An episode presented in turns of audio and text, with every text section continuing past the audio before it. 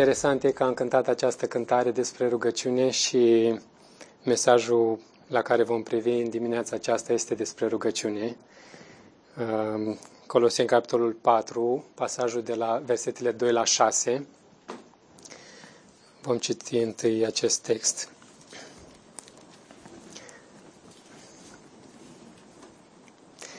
Stăruiți în rugăciune, vegheați în ea cu mulțumire. Rugați-vă în același timp și pentru noi, ca Dumnezeu să deschidă o ușă pentru cuvânt, să putem vorbi despre taina lui Hristos, din pricina căreia sunt închis, ca să o pot face cunoscută așa cum trebuie. Purtați-vă cu înțelepciune față de cei din afară, folosind fiecare ocazie.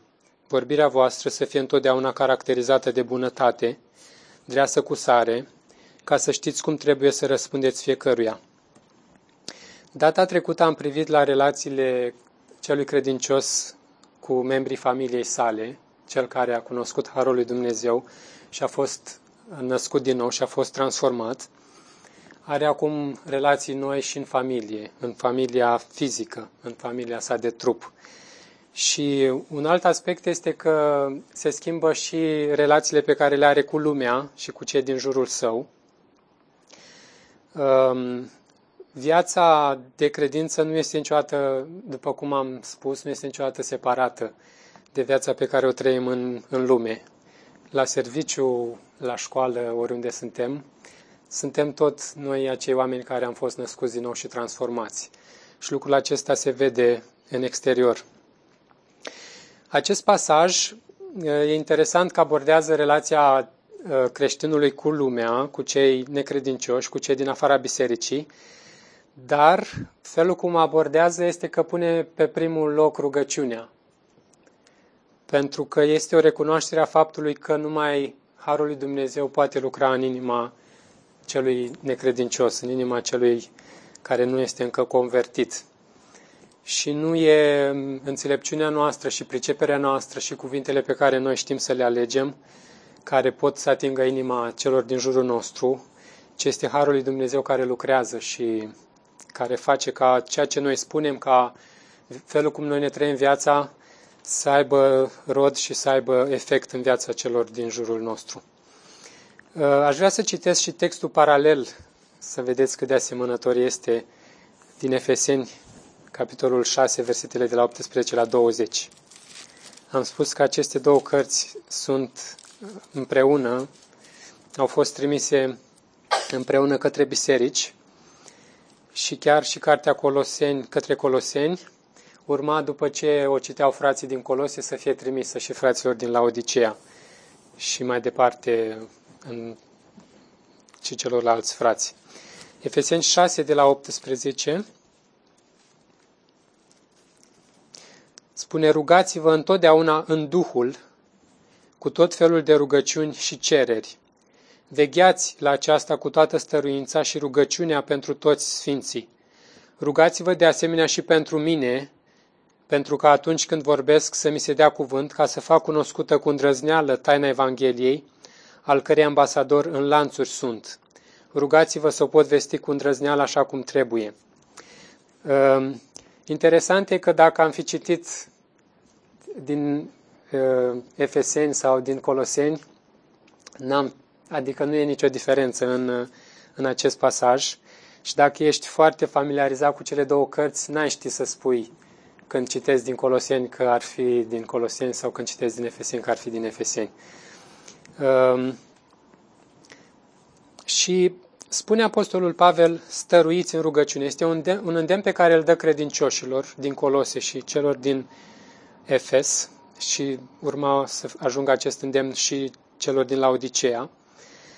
Și acesta stărui în rugăciune mai poate fi înțeles ca a continua, a continua cu stăruință, a fi devotat, a te dedica, chiar și are sensul de asta.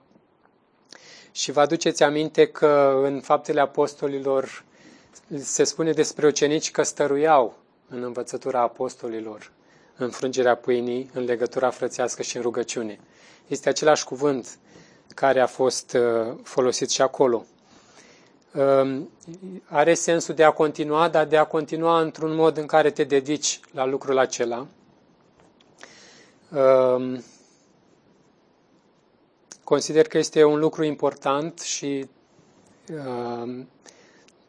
te dedici, te străduiești să practici lucrul acesta.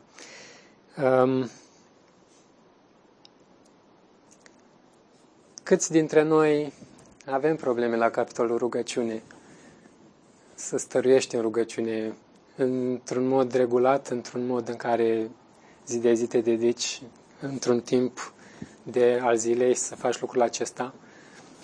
Cred că majoritatea creștinilor suferă la capitolul acesta. E atât de ușor, chiar și să citești din Biblie, ai citit, te-ai ridicat și ai plecat. Și este o activitate, e un lucru care necesită foarte, foarte mult efort din partea noastră. Și chiar și când îți dedici acel timp să te rogi, îți fuge mintea în toate părțile, parcă ți-e greu să stai concentrat acele câteva minute cât, cât stai să te rogi înaintea lui Dumnezeu. E un îndemn, nu la voia întâmplării. Creștinii de-a lungul secolelor, încă de la început, um, au dus o luptă în a se dedica rugăciunii. Nu e ceva ce vine uh, natural, nu-ți vine ușor să faci lucrul acesta, stăruiești, uh, te dedici, e ceva ce tot timpul revii la, la lucrul acela. Niciodată nu poți să zici că ai ajuns în punctul în care faci uh, rugăciunea ca practica vieții într-un mod desăvârșit.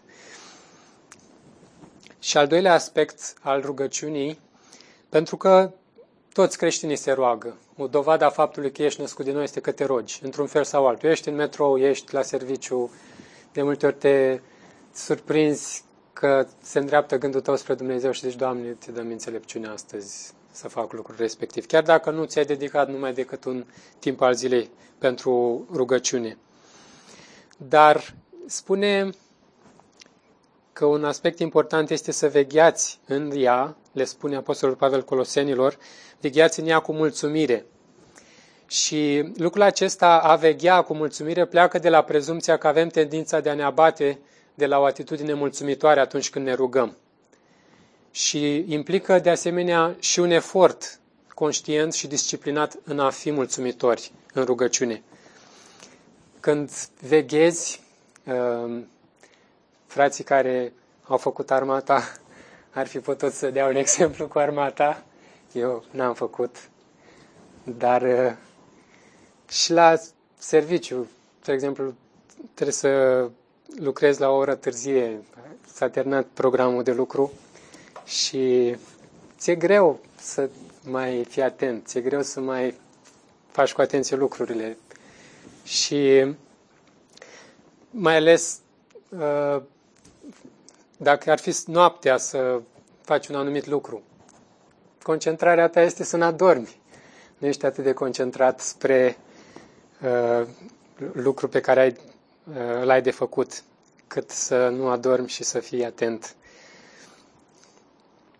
Observați că acest text, când ne spune să, uh, le spune Colosenilor să vegheze în rugăciune cu mulțumire, nu vorbește despre circumstanțe, că dacă viața îți merge bine și dacă nu treci prin dificultăți, atunci să fii mulțumitor. Apostolul Pavel, dacă ar fi după cum înțeleg unii astăzi, atitudinea asta de mulțumire, era un nebun. Pentru că societatea noastră leagă atitudinea de a fi mulțumitor cu circumstanțele. Dacă n-ar ploua, aș fi mulțumitor. Dacă e soare și e foarte cald, dacă ar fi mai răcoare, aș fi mulțumitor. Tot timpul noi legăm, ne-am obișnuit să legăm mulțumirea de circumstanțe. Și el nu le dă lecții altora de pe poziția unuia care nu trece prin suferință și căruia Evanghelia, cum spun unii și cum înțeleg unii Evanghelia, i-a dus o viață de prosperitate și sănătate, ci el însuși trecea prin situații extrem de grele și dacă observați în versetul trei spune, din pricina căreia sunt închis. El le spune, vegheați în ea cu mulțumire, dar el era închis.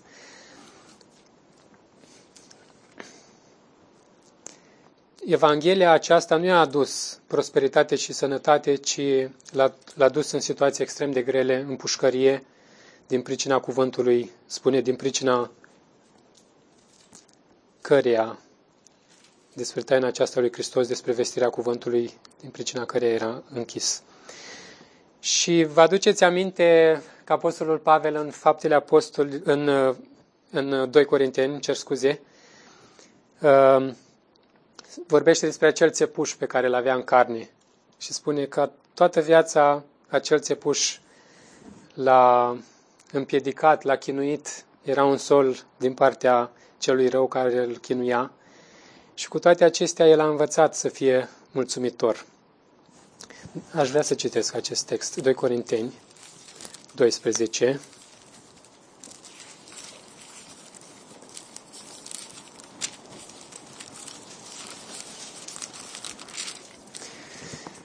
De la șapte la zece.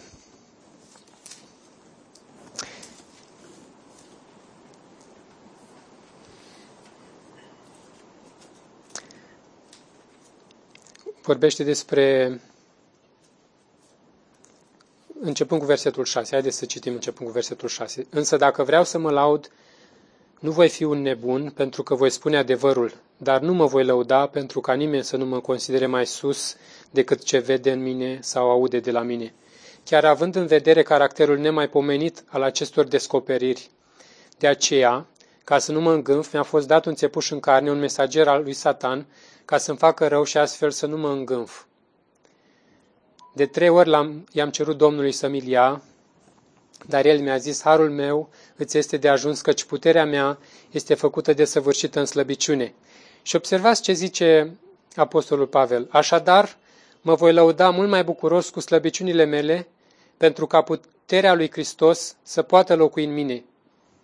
Și spune, e surprinzător acest aspect, spune, de aceea eu sunt mulțumit în slăbiciuni. E ceva pentru care s-a rugat, e ceva ce îl chinuia și zi de zi avea problema aceasta. Cei care ați trecut prin probleme de sănătate o perioadă mai lungă de timp, este foarte greu să fii într-o suferință permanentă și să fii recunoscător lui Dumnezeu, să te rogi cu atitudinea asta, Doamne, mă rog, dacă e voia ta să-mi dai sănătate, dar dacă nu, voi fi mulțumitor. Mă voi încrede în faptul că tu știi mai bine. Și spune, voi fi mulțumit în slăbiciuni, în insulte, în greutăți, în persecuții și necazuri, de dragul lui Hristos, pentru că atunci când sunt slab, sunt puternic. Cum vi se pare să citiți lucrul acesta despre Apostolul Pavel? Și acest îndemn al Colosenilor să fie, să vegheze în rugăciune cu mulțumire, capătă greutate atunci când Apostolul Pavel um, le spune, vegheați-ne cu mulțumire, pentru că el făcea lucrul acesta. Și vreau să vă mai citesc un text tot despre aceasta, acest aspect. Dacă vă mai aduceți aminte când am predicat prin Filipeni, vorbea despre secretul de a fi mulțumitor. Începând cu versetul zece, Filipeni patru, începând cu versetul zece. M-am bucurat în Domnul că acum din nou v-ați gândit la mine. Într-adevăr, voi ați fost preocupați de mine, însă n-ați avut ocazia să arătați aceasta. Nu din cauza unei nevoi vă spun aceasta, pentru că eu am învățat să fiu mulțumit în orice împrejurare m-aș afla.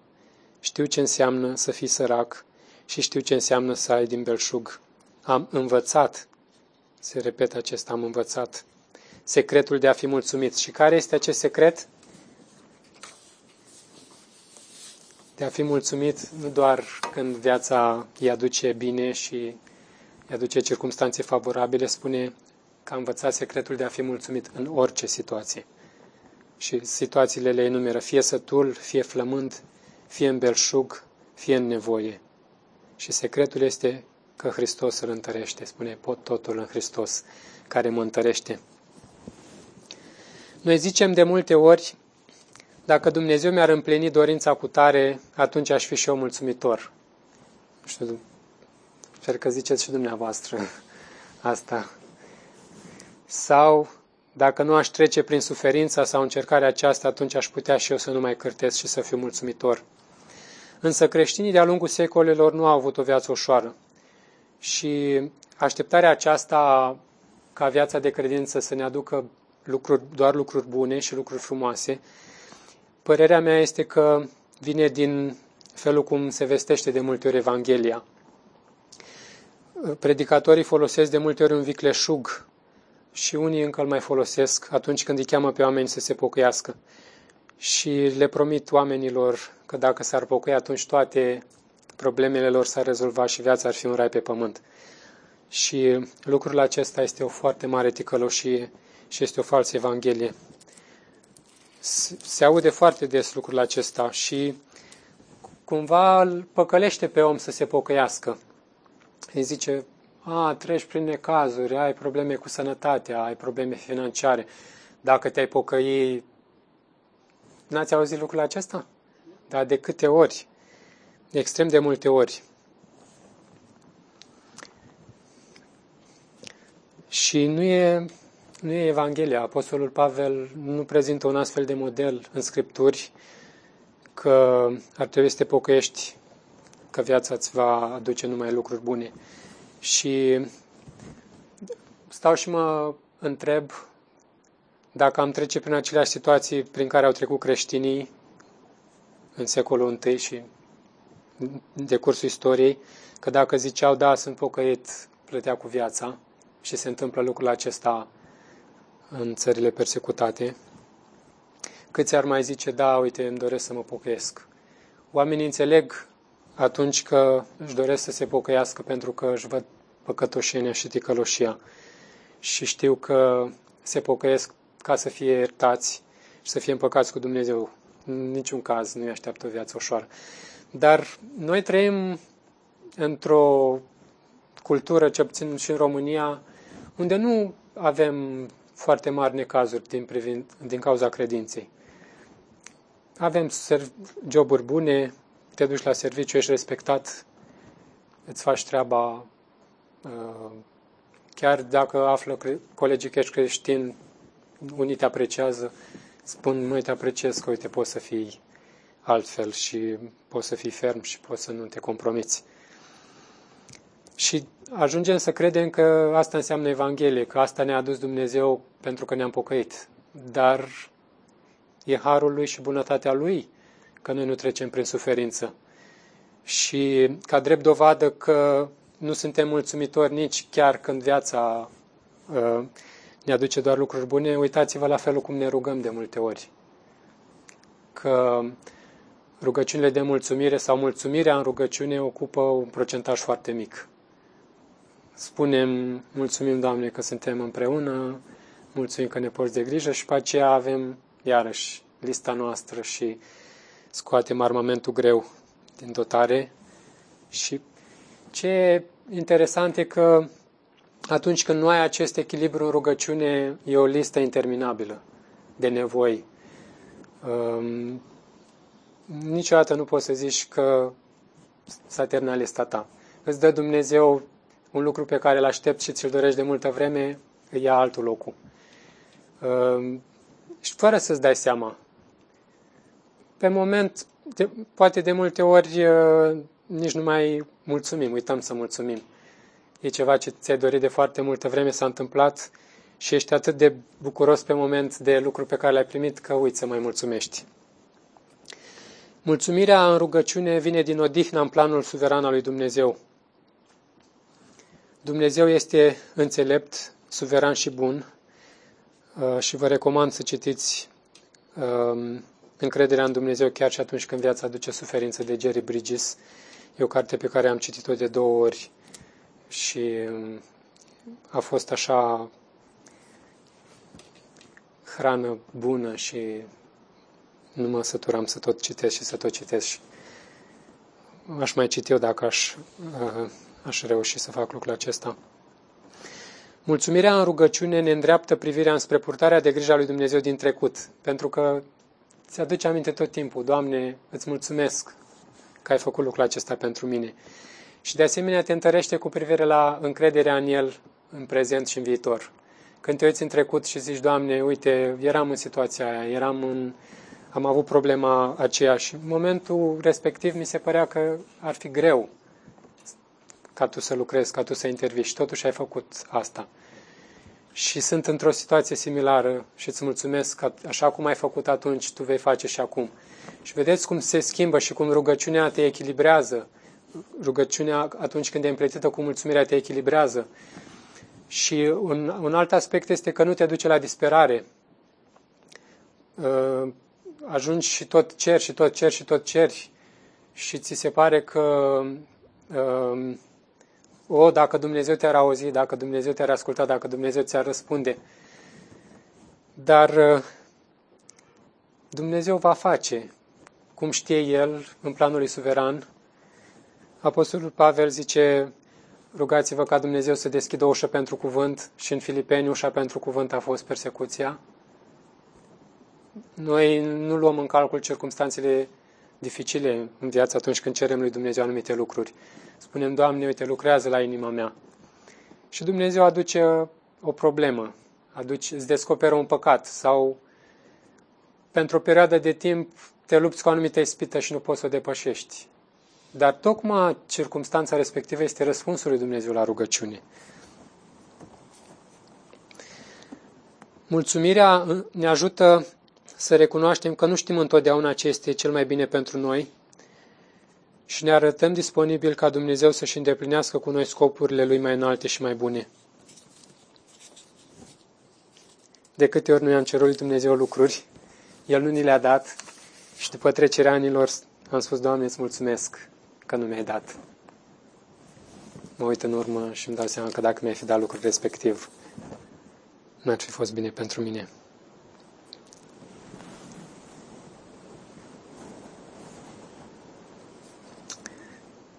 Apostolul Pavel le îndeamnă pe creștinii din Colosie să stăruiască în rugăciune, dar să o facă într-un mod în care să nu o transforme în ceva ce n-ar trebui să fie rugăciunea.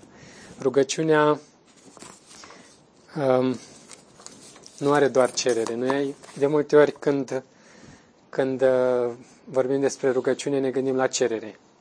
Haideți să ne rugăm. Și când spunem haideți să ne rugăm, aducem diferite motive înaintea bisericii, haideți să ne rugăm și începem. Te rugăm, te rugăm, te rugăm.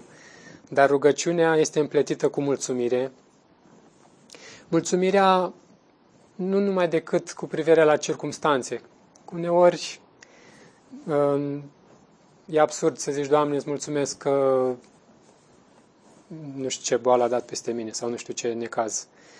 Ci are de-a face și cu caracterul lui Dumnezeu. Doamne, îți mulțumesc că Tu ești înțelept. Mulțumesc că Tu știi mai bine.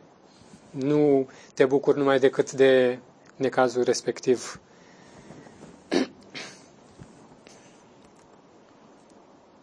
Și Apostolul Pavel continuă și spune, rugați-vă în același timp și pentru noi. Și în, chiar în, în, în închisoare, la momentul respectiv, mai era închis cu încă un frate, nu era singur. Dar deși nu era... deși erau doar cei doi frați închiși, când spune și pentru noi, ei erau o echipă care tot timpul colaborau. Și în salutări o să vedeți că spune prea iubitul doctor Luca, vă transmite și el salutări, după care vorbește despre Tihic, prin care urma să trimită scrisoarea. Și sunt mai mulți, era o echipă întreagă inclusă în acest noi. Rugați-vă în același timp și pentru noi.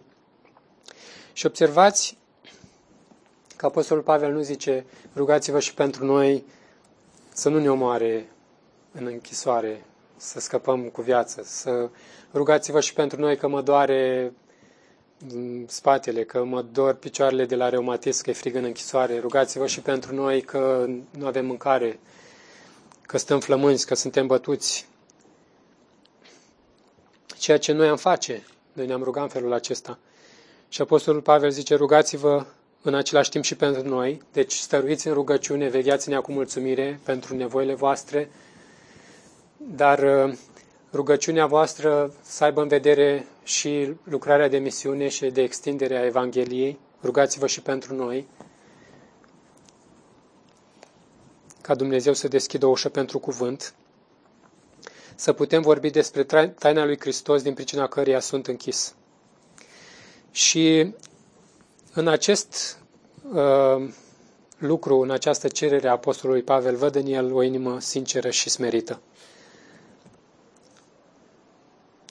Lucrul acesta ar trebui să fie o încurajare și mângâiere pentru noi toți, că Apostolul Pavel era uman, era o persoană ca mine și ca tine. Nu este rușine sau nu este o dovadă de înjosire că el, Apostolul, Apostolul Pavel, le cere fraților din Colose să se roage pentru el. Și e acest tipar greșit format de multe ori, că dacă ești lider al unei biserici sau dacă Dumnezeu a făcut lucruri extraordinare prin tine, tu te poți ruga pentru toți, pentru problemele altora, Dumnezeu te va asculta pe tine pentru orice problemă au frații. Dar tu, ca și cum ești supraom, tu n-ai nevoie de rugăciunile lor. Și Apostolul Pavel arată că el este dependent până la urmă de lucrarea Harului lui Dumnezeu ca oricare credincios. În această cerere a Apostolului Pavel se vede și o preocupare ca nu cumva circumstanța prin care trece să îl acapareze atât de mult încât să nu vorbească așa cum ar trebui de cuvântul lui Dumnezeu, să nu vestească această taină a lui Dumnezeu așa cum ar trebui. Însă, lucrul la care aș vrea să medităm este pentru ce le cere Apostolul Pavel credincioșilor din Colose să se roage. Și am spus că dorința inimii lui era ca Hristos să fie făcut cunoscut. Lucrul acesta l-am văzut și în Filipeni, dacă vă mai aduceți aminte, când am trecut prin cartea Filipeni. Și cererile noastre, lucrurile pe, pe care le cerem în rugăciune, Apostolul Pavel zice, rugați-vă pentru noi, zice, pentru ce să se roage pentru el? Spune, rugați-vă ca Dumnezeu să deschidă o oportunitate pentru cuvânt. Și cererile noastre arată care sunt lucrurile pe care le prețuim și le dorim. Și Apostolul Pavel arată că ceea ce prețuia el și ceea ce dorea el era Hristos și era ca el să fie făcut cunoscut. Cererile noastre sunt de multe ori, sau atât de multe ori, centrate în jurul confortului și a binelui nostru pământesc.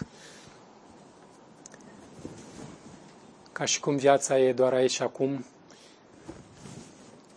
Sora mea îmi spunea de multe ori o încurajare și zicea, am fost apropiat de ea și împărtășea multe lucruri personale. Zicea, măi, am, am vorbit despre lucrurile astea, dar hai să le aducem înaintea lui Dumnezeu în rugăciune. Și zicea că un lucru pe care ea l-a observat este că niciodată nevoile noastre nu se sfârșesc. Ești, ai o problemă de sănătate, se rezolvă problema de sănătate, o să ai alte probleme. Și vă aduceți aminte când ați fost la școală, ziceai, a, Doamne, ajută-mă să trec de teză. După teză, Doamne, ajută-mă să trec de uh, capacitate, ajută-mă să trec de bacalaureat. A, dacă aș trece și de sesiunea asta, dacă aș trece și de facultate, de examen de licență. Și după ce trece examen de licență, Doamne, ajută-mă să-mi găsesc un job. Și dacă ar fi să-mi găsesc un job, Doamne, ce bine ar fi. Și după ce îți găsești un job, alte și alte și alte și alte um, lucruri. Dar uh, vedeți ceea ce, ce facem și suntem de multe ori încurajați să facem lucrul acesta. Uh, să ne rugăm doar pentru nevoile noastre actuale pe care le vedem și uităm, de fapt, lucrurile care contează cu adevărat, lucrurile care au o greutate veșnică. Și Apostolul Pavel, și în, când era închis în, și trimite, în Roma și trimite scrisoare către uh, cei din Filip, Filipe, nu cere în niciun fel să fie mai bine pentru el. Zice, dacă ar fi să mor, rugați-vă să mor în așa fel încât Hristos să fie onorat. Și Asta necesită o disciplinare. Apostolul Pavel, ce am învățat, ați observat când am citit acel text, de două ori se repetă că am învățat. E ceva ce te disciplinezi și te străduiești să înveți. Îți dai seama că ai probleme la capitolul ăsta și că nu este bine ca tot timpul doar să ceri, doar să ceri, doar să ceri. Și te disciplinezi în rugăciune să fii mulțumitor. Nu trebuie să te învețe nimeni ce să-i ceri lui Dumnezeu în rugăciune, toți știm. Dar a învăța să fii mulțumitor e un lucru greu de făcut. Și de multe ori stai și ai vrea să mulțumești și zici, Doamne, dar nu-mi vine nimic pentru care să mulțumesc. Pentru că suntem tot timpul învățați să cerem, să cerem, să cerem, că atunci când știm că ar trebui să mulț- și să mulțumim lui Dumnezeu, ai o pauză, ai un blocaj. Dar oare pentru ce să-i mulțumesc lui Dumnezeu? Și dacă ar, ar fi o disciplină a vieții noastre să fim mulțumitori lui Dumnezeu, mult mai ușor ne-ar veni. Sunt atât de multe lucruri pentru care ar trebui să fim mulțumitori lui Dumnezeu. Însă ar trebui să veghem ca lucrurile pentru care ne rugăm și le cerem și lucrurile pentru care mulțumim să nu fie doar pământești. Când ne rugăm pentru misionari, să nu ne rugăm doar pentru sănătate, să nu ne rugăm doar pentru lucruri financiare, deși este bine să facem asta.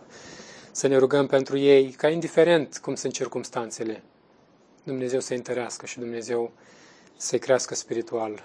Și ca circumstanța respectivă, care, pe care noi nu o vedem bună, tocmai ea să fie rampa de lansare a Evangheliei și Dumnezeu tocmai acea circumstanță, tocmai acea suferință, tocmai acea lipsă să o folosească pentru slava Lui. Inima apostolului Pavel era pasionată de a-L face cunoscut pe Hristos celorlalți. Și lucrul acesta l-am spus când am citit despre faptul că apostolul Pavel nu era singur. Spune, rugați-vă pentru noi. Și e un aspect care nu ar trebui niciodată neglijat, această părtășie a credincioșilor. E un aspect atât de important. Apostolul Pavel, deși era apostolul, el a scris mare parte din Noul Testament. Vă puteți da seama ce cunoaștere, ce descoperire a avut din partea lui Dumnezeu. Cu toate acestea, el nu a zis, sunt un lup singuratic, mă duc eu în evangelizare, mă duc eu la frați, mă descurc, e harul lui Dumnezeu cu mine. Dacă mi s-a arătat Domnul Iisus pe drumul spre Damasc, pe, cu siguranță că Dumnezeu mă va folosi, mă va ajuta. Dar apostolul Pavel niciodată nu-l, nu-l vedem singur. Și în pușcărie nu era singur. Era cu alții. Și vă aduceți aminte și de Petru când era închis. Nu era închis singur, mai era închis cu cineva. Erau legați amândoi cu picioarele în butuci și cântau cântări de laudă către Dumnezeu.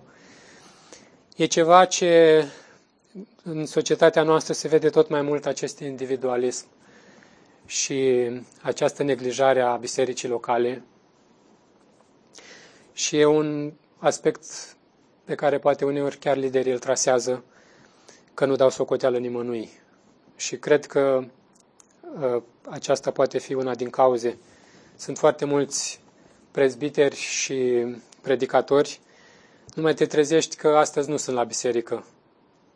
Și afla că s-au dus nu știu unde, că s-au dus uh, în vizită la nu știu ce biserică.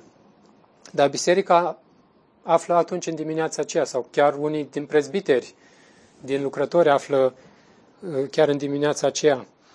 Și e spiritul acesta, măi, să nu dau socoteală nimănui. Eu sunt conducătorul bisericii.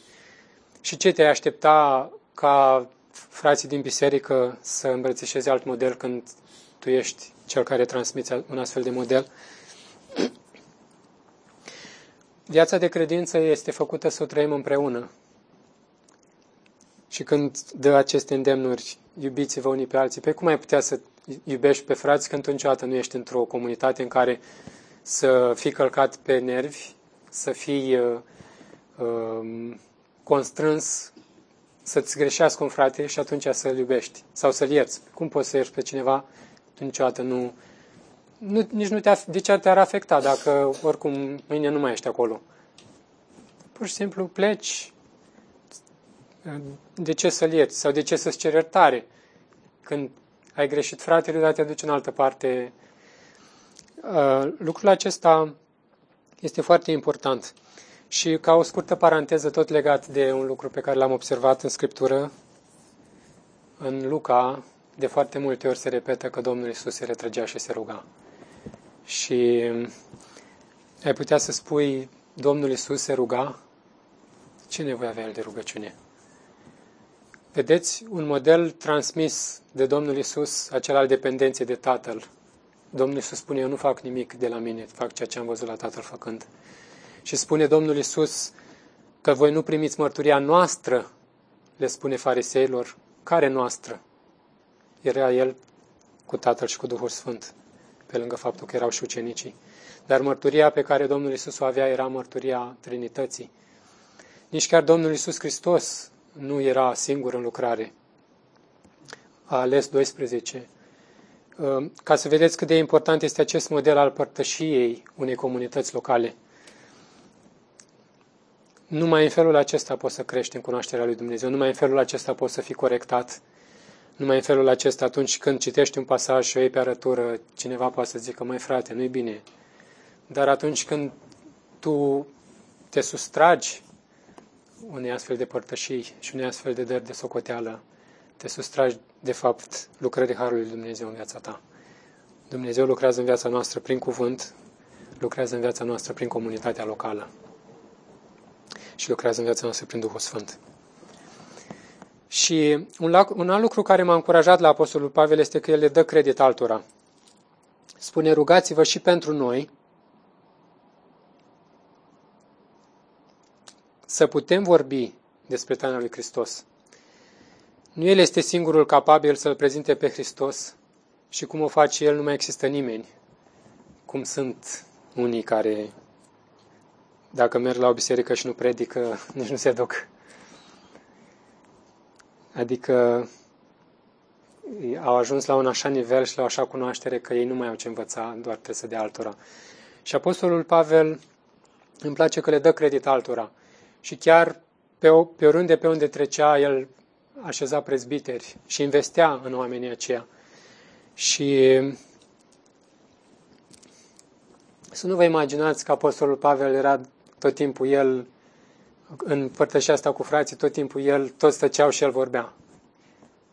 Cu siguranță că și cei cu care era închis de fiecare dată și cei cu care avea părtășie aveau lucruri de spus și îl cunoșteau și ei pe Dumnezeu. Sau când mergea la, în diferite locuri, să nu vă credeți că numai Apostolul, să nu credeți că numai Apostolul Pavel predica. Erau situații în care și asculta. Într-adevăr, de, de cele mai multe ori în, în sinagogă lua cuvântul, dar și frații aceștia, de cele mai multe ori frații cu care se însoțeau și ei erau predicatori. Și cum te poți duce doi predicatori când numai tu predici? E clar, se subînțelege că predica și celălalt. Dar lucrul acesta am vrut să-l subliniez, că el le dă credit altora. El se plasează în acest context de dare de socoteală și în acest context al părtășiei cu alții. Și spune să putem vorbi, să o pot face uh, cunoscut așa cum trebuie. Zice, rugați-vă în același timp și pentru noi. În, alt, în altă parte spune, rugați-vă și pentru mine, ca Dumnezeu să-mi dea cuvânt, să pot vorbi despre taina lui Hristos în Efeseni, dacă nu mă înșel, textul pe care l-am citit. Chiar și Apostolul Pavel depindea de Harul lui Dumnezeu, ca atunci când își deschidea gura să poată să vorbească despre taina lui Hristos într-un mod în care să fie înțeleasă, într-un mod în care să aibă rod. Și spune, să o pot face cunoscut așa cum trebuie, adică această taină a lui Dumnezeu. Și uh, sper că vă mai aduceți aminte în Cartea Coloseni ce este această taină. Aș vrea să vă readuc aminte. Spune Apostolul Pavel în trei versete cel puțin, spune taina lui Dumnezeu care ne-a fost făcută cunoscut, ne-a fost descoperită, este Hristos. Și în Coloseni unu cu douăzeci și șapte spune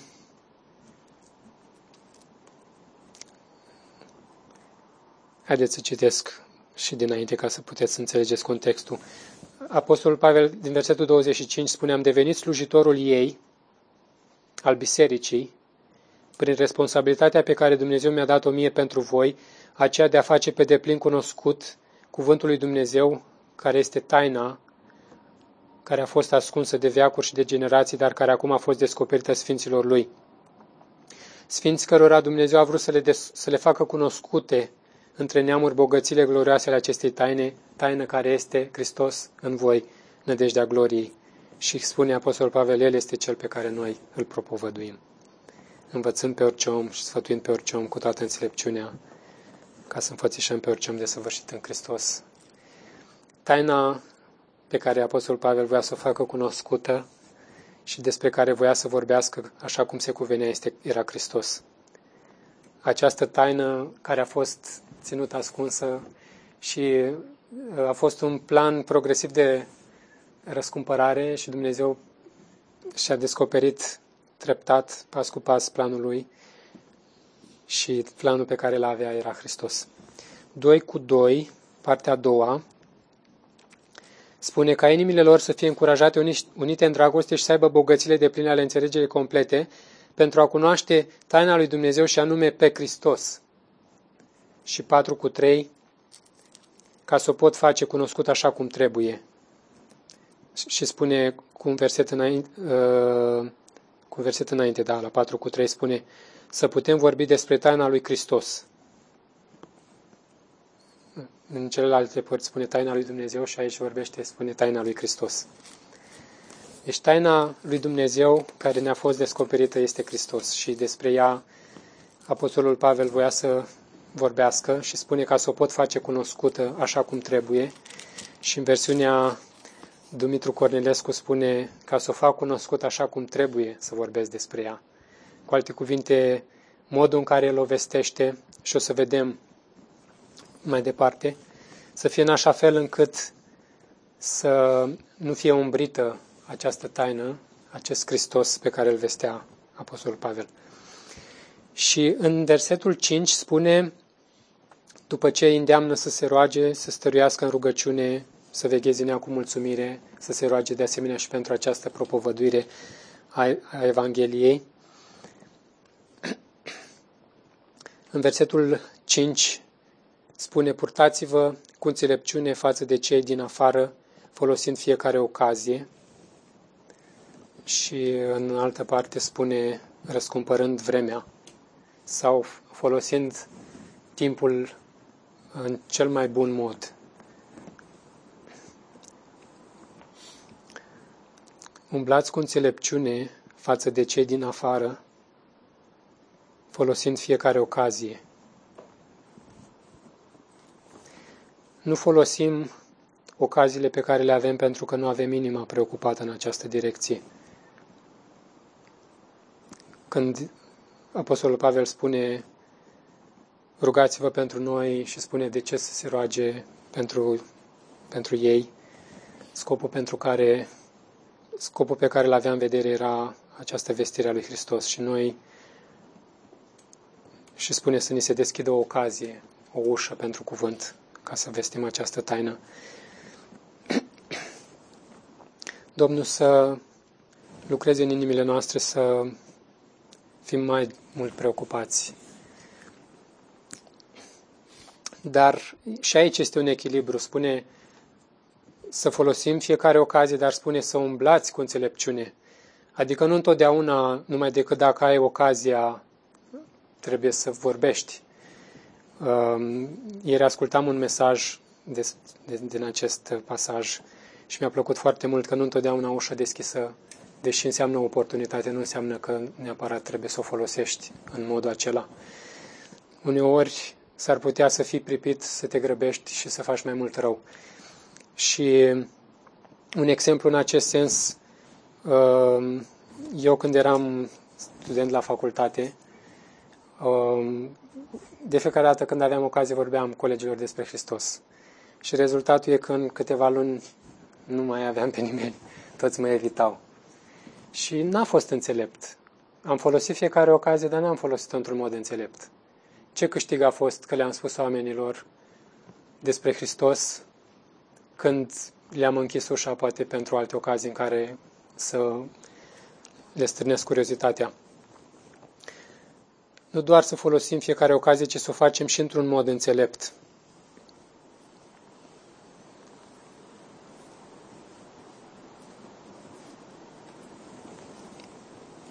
Și continuă, că sunt legate versetele. Versetul șase spune: vorbirea voastră să fie întotdeauna caracterizată de bunătate, dreasă cu sare, ca să știți cum trebuie să răspundeți fiecăruia. Tocmai acest aspect al vorbirii are legătură cu folosirea cu înțelepciunea ocaziilor pe care le avem. De multe ori folosim ocazia, dar nu folosim cu înțelepciune pentru că nu avem atitudinea corectă.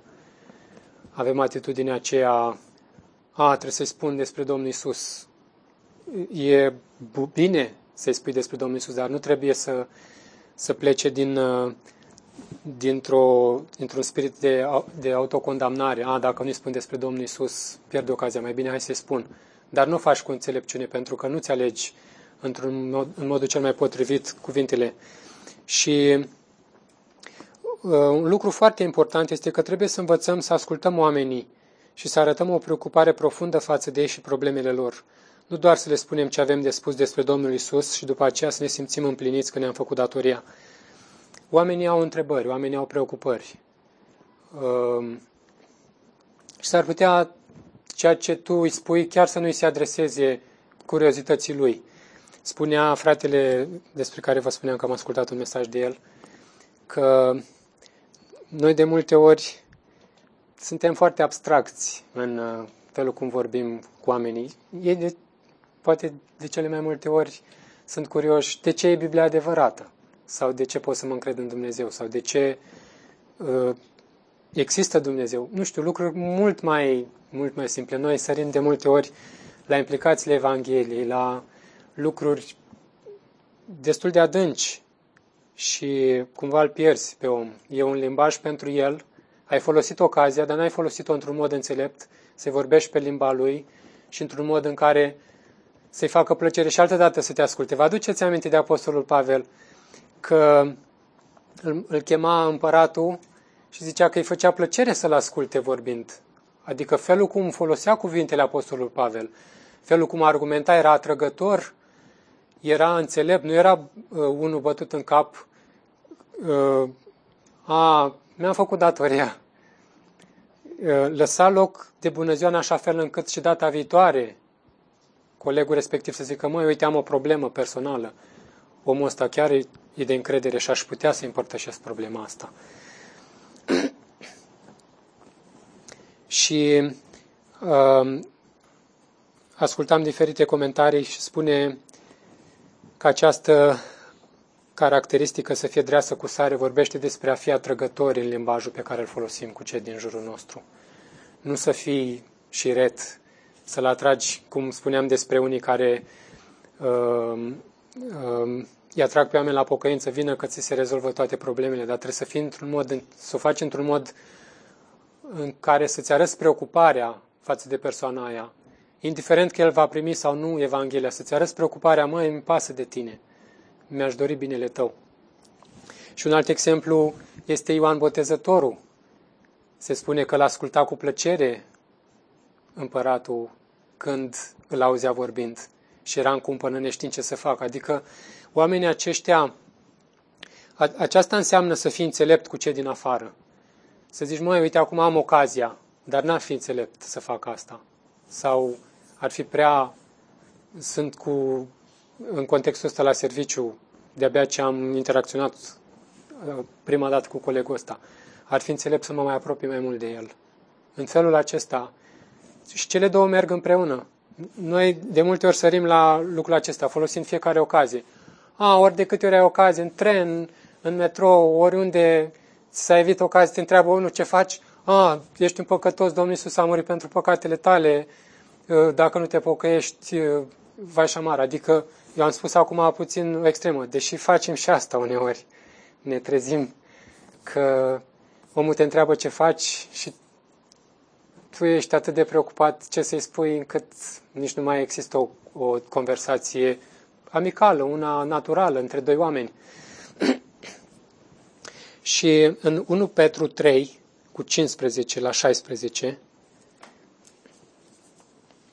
este tot acest îndemn al apostolului Petru de data aceasta, cu privire la vestirea Evangheliei, spune: fiți întotdeauna pregătiți să răspundeți oricui vă întreabă despre motivul nădejdii care este în voi. Fiți întotdeauna pregătiți. Dar observați ce spune mai departe: dar cu blândețe și cu teamă, având o conștiință bună, pentru ca în ceea ce sunteți vorbiți de rău, cei ce vă defăimează să fie făcuți de rușine datorită purtării voastre bune în Hristos. Ești întotdeauna pregătit, dar nu înseamnă că întotdeauna vei spune ceva. Îți alegi cuvintele în așa fel încât să fie cu blândețe și cu teamă, să fie cu bunătate, să te temi cumva în a-ți alege cuvintele, să zici: măi, oare cum ar trebui să, să vorbesc cu omul ăsta?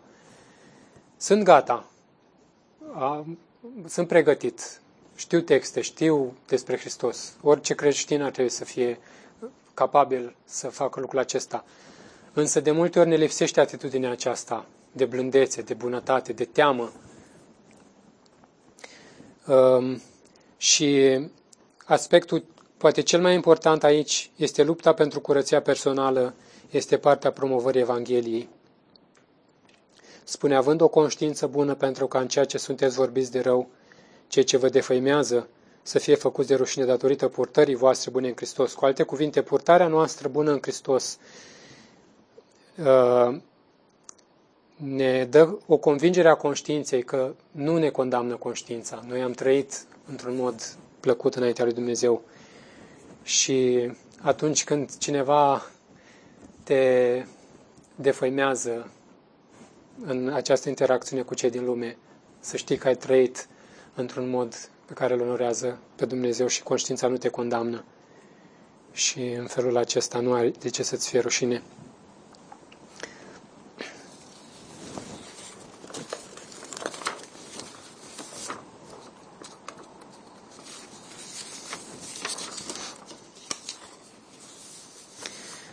De cât de multe ori mărturia proastă a creștinilor, poate chiar a noastră în anumite momente, a fost o pricină de pocticnire în calea oamenilor de a primi mesajul Evangheliei. Felul cum ne trăim viața în fiecare zi um, are importanță și de multe ori am tăcut și n-am avut curaj să spun pentru că mă condamna conștiința. Ziceam: cum aș putea să-i spun omul ăsta? Încrede-te în Dumnezeu. Când în săptămâna care a trecut știi că nu te-ai încrezut în Dumnezeu în anumite situații și ai păcătuit neîncrezându-te în El, ai mușcat din ispită, te-ai lăsat compromis și așa mai departe. Și sunt situații în care îți pleci capul rușinat și zici: ocazia ar fi fost, dar nu mă condamnă conștiința, nu pot să, să vorbesc. Ar trebui să fim atenți la felul cum ne trăim viața. Și spun în primul rând pentru mine, și eu sunt poate ultimul calificat să vorbesc despre lucrurile acestea, despre rugăciune și despre această interacțiune cu cei din lume, dar cum face Dumnezeu de multe ori că te constrânge. De multe ori m-am, m-a constrâns Dumnezeu, am predicat dintr-un anumit text și după aceea Duhul Dumnezeu mi-a zis: uite, ai vorbit altora, trăiește și tu lucrurile astea. Și să nu credeți că cel care stă în față și dă învățătură, dă învățătură doar pentru alții. Noi căutăm să prezentăm Cuvântul lui Dumnezeu, care e o învățătură și pentru cel care deschide cuvântul și vorbește. O vorbire caracterizată de har și blândețe în interacțiunea noastră cu cei din afară și în răspunsurile pe care le dăm întrebărilor lor ar trebui să fie o preocupare pentru noi și o atitudine care să arate dragoste și compasiune, o atitudine smerită și blândă. Să nu fii cunoscut ca fiind un arogant.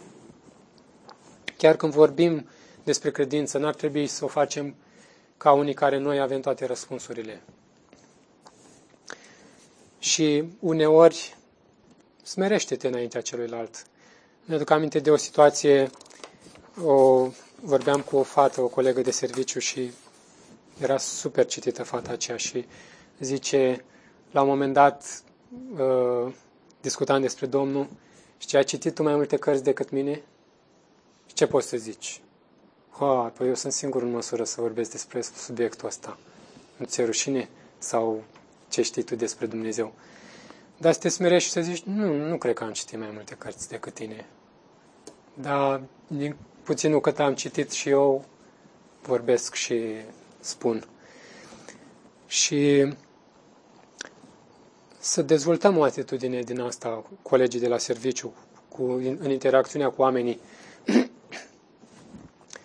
Să ne rugăm lui Dumnezeu pentru ocazii, să avem ocazii, dar să, să le folosim într-un mod înțelept și să arătăm o preocupare pentru sufletul persoanei respective. Noi de multe ori suntem animați de performanță.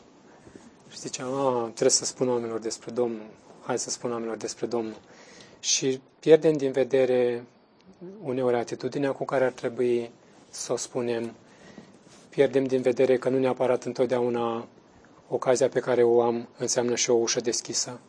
Ce s-ar putea să, să zic, mai uite, hai să fiu înțelept, să am răbdare de data asta, să arăt înțelegere, că poate n-am studiat suficient de mult pe subiectul ăsta, poate se deschide un subiect, na, cei din lume de multe ori au diferite subiecte și nu ești pregătit.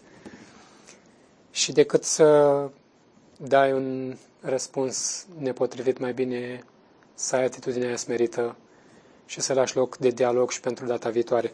Și știți, un lucru pe care ar trebui să-l urmărim, ca oamenii să vină la noi, ori de câte ori au o problemă.